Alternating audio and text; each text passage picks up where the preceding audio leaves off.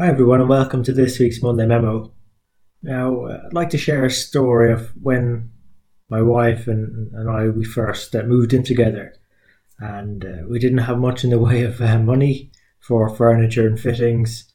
Um, and I imagine the relative salaries of trainee finance professionals and accountants nowadays probably haven't changed too much uh, since uh, I was tra- tra- tra- training.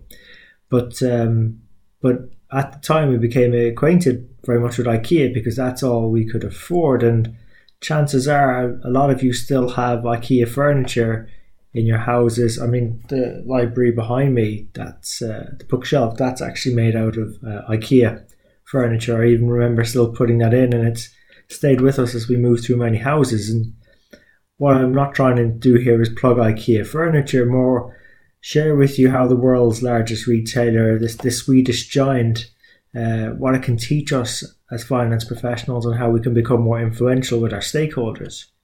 Because uh, finance as a profession, as I mentioned a number of times, it's been around uh, many thousands of years.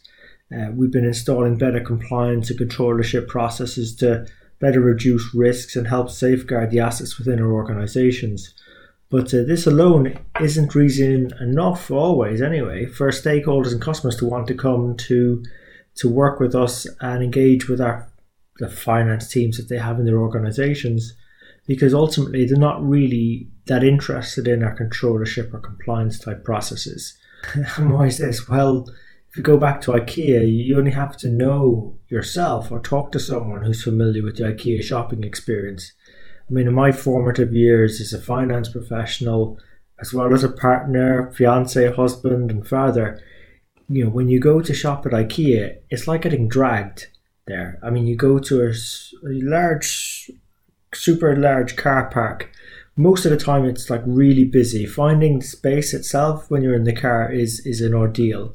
Then you've a long walk over to the building, only then to be confronted by what seems like a labyrinth of, of maze-like showrooms designed to uh, to keep us uh, aware of what's in every department, from the kitchen to textiles. We end up even buying things that we knew we never even needed. And um, I know I've got a novice sub lesson here, right? Uh, there were many inevitable arguments about uh, about what we needed with my long-suffering wife Katie, and uh, my inner accountant would always question, like, why do we really need something? um, or even be here in the first place. And I, all those arguments I inevitably lost.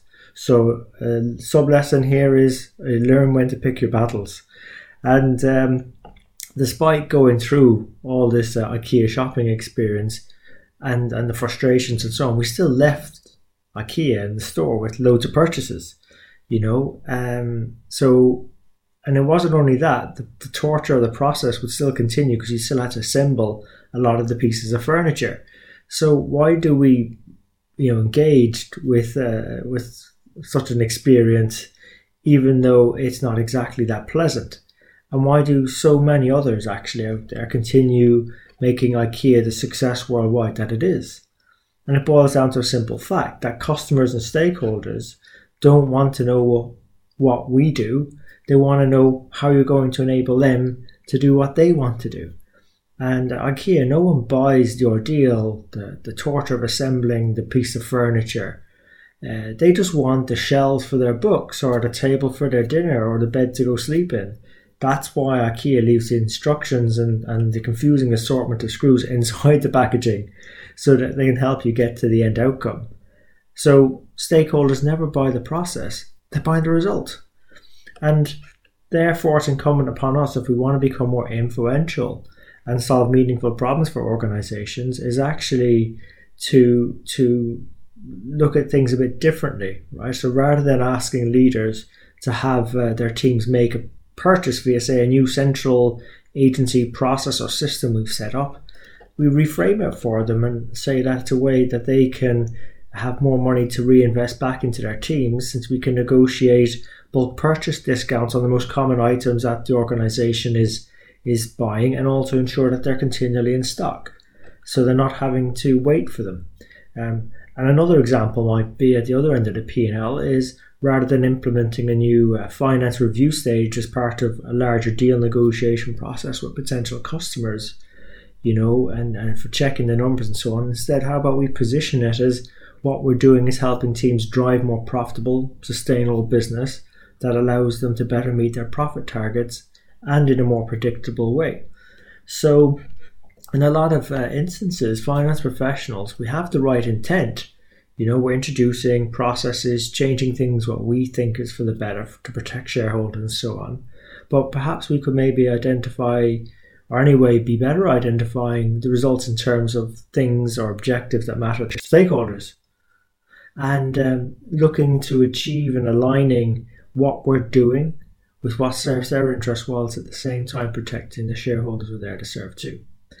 And look, that's why we bring guest mentors onto the show to help you sort of peer a bit over the fence into what's worked and not worked as well when positioning such end results uh, instead of the, the processes that we're doing and changing and introducing in organizations.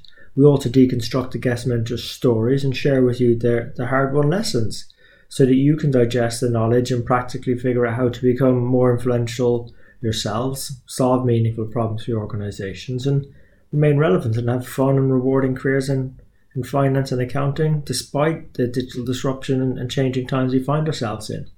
So, look, hope you really enjoyed this episode. If you did, uh, please let your friends and colleagues know about it. We're on all the major platforms iTunes, Stitcher, SoundCloud, and YouTube. And as always, really appreciate you investing your time with us today and please share it with others. So, until next time, take care of yourselves and let's keep on building the strength in the numbers.